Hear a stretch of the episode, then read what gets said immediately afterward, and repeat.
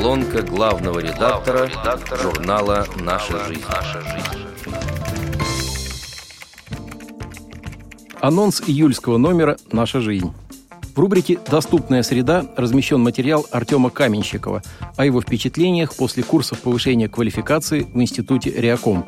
Итак, с 16 по 25 мая 17 человек из 14 регионов России обучались в Москве на курсах «Специалист по доступной среде». Нам удалось проверить на доступность не только близлежащую территорию у Реакомпа, но и Екатерининский парк, Армянский собор, храм Филиппа, митрополита Московского и Центр социального обслуживания Мещанский.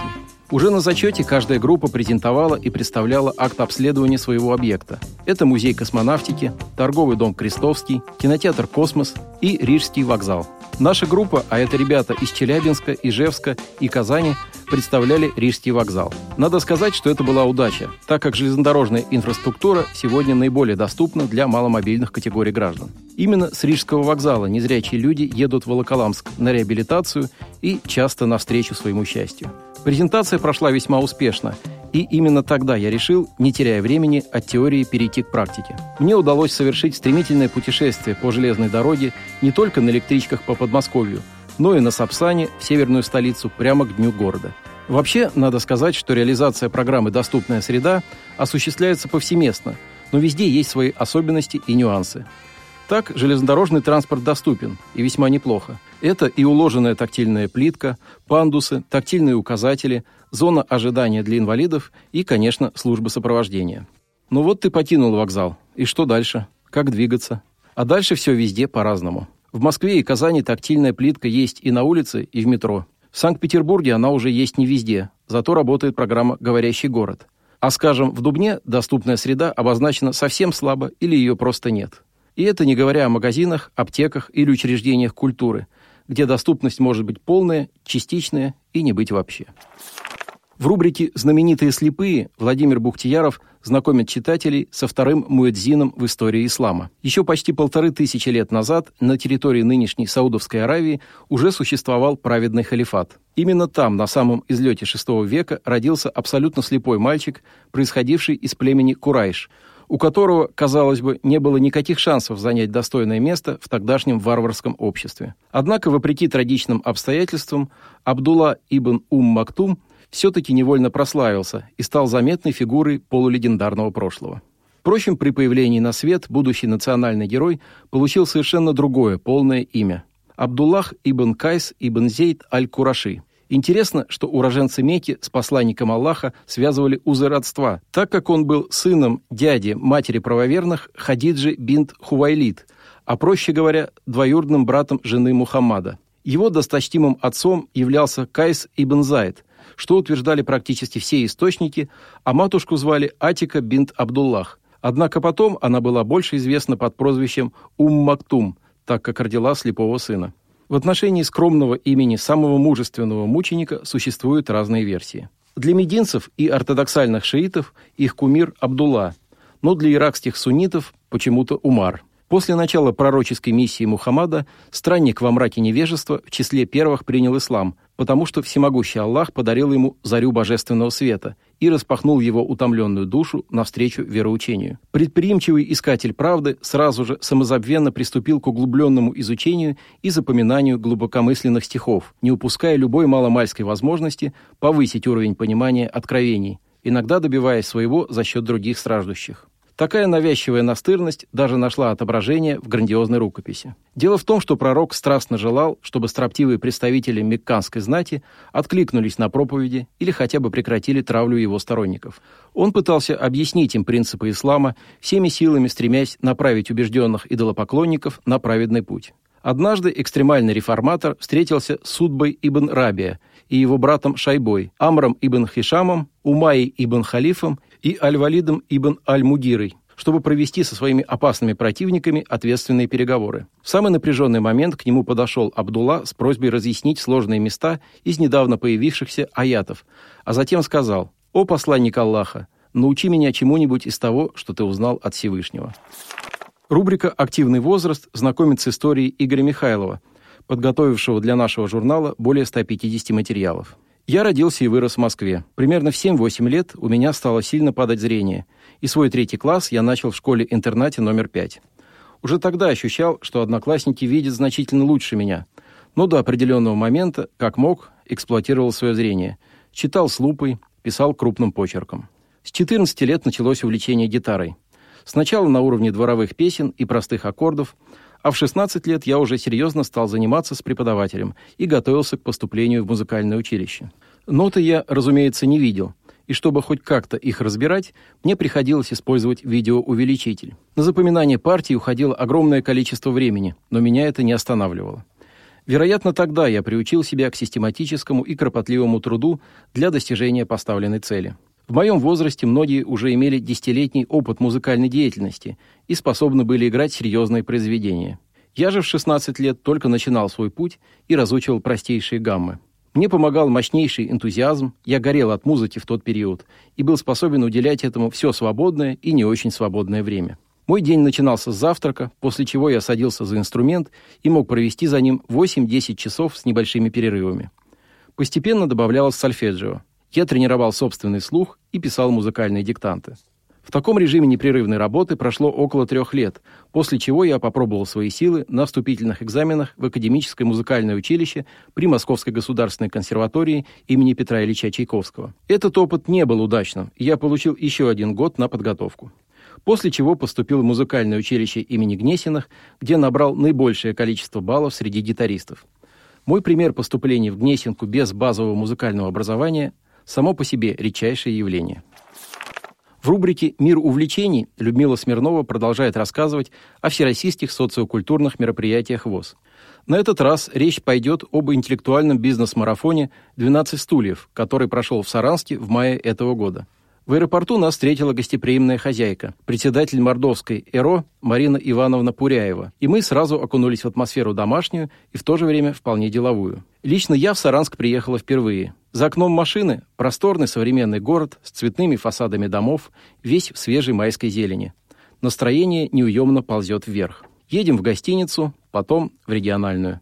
Там на третьем этаже уютный светлый зал, мест на 200, где и будет проходить мероприятие. Ну что ж, прекрасное рабочее место, только надо кое-что приготовить. Для игры 12 стульев необходимо игровое поле, 4 разноцветные дорожки из трех клеток каждая. Сначала клеим основу из малярного скотча, затем сверху на малярный лепим цветной – красный, желтый, зеленый. Четвертую дорожку оставляем белой, она запасная.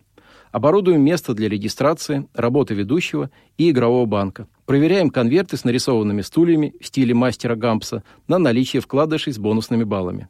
Вместо записок «без выигрыша» кладем приз. Хозяева на этот случай заготовили шоколадки. Звукорежиссеры отстраивают микрофоны, исполнители репетируют, Марина Ивановна уточняет список почетных гостей. Все хорошо, и завтра все будет в полном порядке. Утро начинается со сладких подарков. На регистрации каждому участнику вручают пакет со сгущенным молоком, какао и кофе. Для активизации мозговой деятельности, полагаю. Тут же проходит жеребьевка. Определяются подгруппы на отборочные заходы. Представитель команды дебютанта из Мордовии, регион 13, тянет темы для каждой из них. Фестиваль начинается с традиционного открытия. Среди почетных гостей заместитель министра социальной защиты, труда и занятости населения Республики Мордовия Сергей Викторович Купцов, начальник управления социально-экономической политики Государственного собрания Республики Мордовия Мария Сергеевна Галиченко, директор научно-исследовательского института гуманитарных наук при правительстве Республики Мордовия, заместитель председателя Общественной палаты Республики Мордовия Галина Александровна Куршева, ведущая председатель Мордовской ЭРО Марина Ивановна Пуряева – не только приглашает по очереди выступающих к микрофону, но и замечательно поет. Наконец, фестиваль объявляется открытым. Теперь дело за нами. Для любителей путешествий в рубрике «Социальный туризм» представлена первая часть материала «Визит третий. Прикосновение к аюрведе» Татьяны и Андрея Усачевых, повествующая об очередной поездке в Индию глазами незрячих. Приземлившийся ранним летним утром на взлетно-посадочную полосу аэродрома города Тривандрам могучий авиалайнер постепенно снижая скорость, аккуратно подруливал к зданию аэропорта столицы индийского штата Керала. Самые нетерпеливые из его пассажиров, невзирая на раздающиеся из динамиков призывы оставаться на своих местах до полной остановки самолета, поспешно заклацали замками ремней безопасности и торопливо захлопали крышками полок для ручной клади. Мы же продолжали дисциплинированно сидеть пристегнутыми к своим креслам, лениво прислушиваясь к поднявшемуся разноязыкому гвалту. Торопиться нам было некуда. Согласно неизвестно кем разработанным международным правилам, инвалиды осуществляют посадку в самолет первыми, а вот покидают салон авиалайнера последними. Впрочем, что такое каких-то 20-30 минут после оставшегося позади пятичасового полета из Москвы в УАЭ, продолжительного ожидания стыковочного рейса в мягких креслах аэропорта Дубая и последующего четырехчасового перелета с Аравийского полуострова на южную оконечность полуострова Индостан. Да и какой смысл спешить? Ведь все равно после прохождения паспортного контроля предстоит некоторое время терпеливо ожидать свой багаж около неторопливо вывозящего из-за тяжелой ширмы чемоданы, баулы и рюкзаки ленточного транспортера. Но вот салон авиалайнера опустел, и милый голос стюардессы предложил нам покинуть самолет. Разминувшись на выходе со спешащей приступить к своим обязанностям бригады уборщиков, мы подошли к оживленно беседующей группе сопровождения. Встречала нас на этот раз целая группа, состоящая из одного юноши и двух девушек. Звонкие молодые голоса, поприветствовав нас, предложили мне и Татьяне разместиться в привезенных ими креслах на колесах. За время продолжительного пути мы изрядно насиделись, и после такой короткой прогулки вновь усаживаться совсем не хотелось. Используя наш весьма скромный английский, нам все же удалось убедить заботливых молодых людей в том, что пеший переход по залам аэропорта их подопечным вполне по силам. Татьяна взяла под локоток юношу, я – девушку, и мы бодро зашагали к паспортному контролю и таможне. Убедившись в нашей хорошей мобильности, вторая девушка куда-то удалилась вместе с позвякивающими пустыми кресло-колясками. Немного с запозданием я представился сам и представил Татьяну. В июльском номере в рубрике «Сила и воля» вниманию читателей представлено интервью Павла Дремина, который рассказывает о проекте «Слепые гонки», где незрячие люди могут ощутить себя полноценными пилотами за рулем автомобиля. Как ты оказался в проекте? О слепых гонках я впервые узнал из интервью Бориса Вишнякова на радио «Рансис» в программе «Зрячее сердце». Являясь слепым от рождения, я, тем не менее, всю жизнь интересовался автомобильной техникой. Услышав этот эфир, заполнил заявку на сайте и, пообщавшись с Борисом, приехал на свою первую тренировку в апреле 2019 года. Так с тех пор меня этот процесс и не отпускает. За это время я прошел путь от пилота-новичка до заместителя председателя АНО «Спортивно-оздоровительный клуб «Слепые гонки». Какие этапы развития проекта ты наблюдал и что представляют собой слепые гонки сегодня? Все начиналось с тренировок. На тот момент это был картинг-центр «Серебряный дождь». Мы катались на двух треках в Измайлово и Сокольниках. Осенью 2019 года мы переехали в загородный клуб «Солярис», находящийся в Мытищинском районе Подмосковья, где и базируемся до настоящего времени. Трассу для картинга нам предоставляют на безвозмездной основе каждое воскресенье в первой половине дня. За прошедший период на самом деле произошло многое. Проект из простого развлечения для незрячих постепенно вырос в нечто гораздо большее. У нас сформировалась команда организаторов и костяк пилотов – стабильно участвующих в тренировках и повышающих собственные результаты. Конечно, участников могло быть и больше, но, к сожалению, пропускная способность трека не такая большая, и мы физически не в состоянии принять всех желающих. Обычно на тренировке у нас присутствует 4-5 пилотов. Большее количество уже не особенно целесообразно, так как каждому необходимо дать возможность проехать хотя бы несколько полноценных кругов. Одновременно на трассе могут находиться лишь один пилот и штурман на второй машине. В рубрике «С любовью о волнующем» размещен материал Циндемы Бойко, посвященный памяти писателя, поэта, журналиста, переводчика Розы Захаровны Ахтямовой. В ноябре 2008 в Саратове проходила международная конференция по инклюзивному образованию. Я поехала туда одна на поезде. На вокзале встретила меня Людмила Мясникова, тифлопедагог, учитель начальных классов и специалист по ранней помощи семьям, воспитывающим незрячего ребенка. Она предложила сразу называть ее Мила, рассказала, что ее мама тоже учитель начальных классов школы-интерната для слепых и слабовидящих детей. Наше знакомство перешло в плодотворное сотрудничество на долгие годы. На радиовоз мы записали несколько передач по тифлопедагогике. А где же Роза Захаровна? Возникнет справедливый вопрос у читателя. А вот поселили нас с ней в студенческом общежитии университета в четырехместной комнате. Две другие наши соседки оказались важными дамами из Пензы.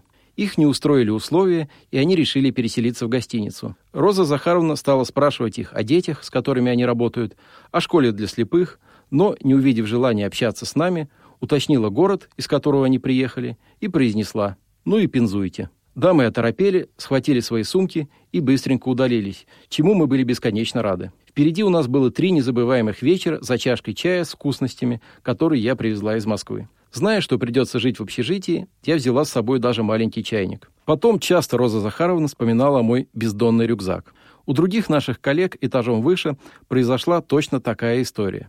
Их две соседки из Института коррекционной педагогики тоже ушли в гостиницу. Вот мы и проводили вечера вчетвером. Мы – это заведующая коррекционным детским садом из Череповца Татьяна Пестишева и уже давно знакомая мне Ирина Сумарокова из Нижнего Новгорода, руководитель общественной организации родителей детей-инвалидов по зрению. Дружба с Ириной и Татьяной заслуживает отдельного повествования.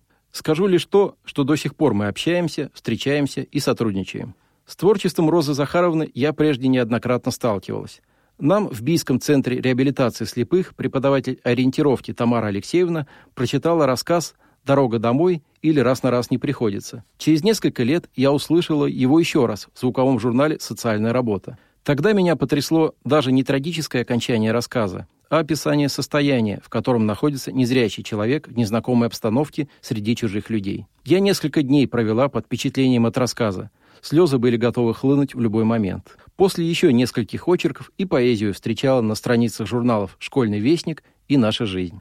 Роза Захаровна тогда на конференции открыла для меня то, что своими вопросами можно докладчика не только поставить затруднительное положение, озадачить, завалить, но и поддержать, предложить рассказать о своем удачном опыте. Получилось так, что один из участников не смог ответить на вопрос из зала. Тогда Роза Захаровна попросила рассказать его о своем журнале. Вот уж где было ему чем похвастаться.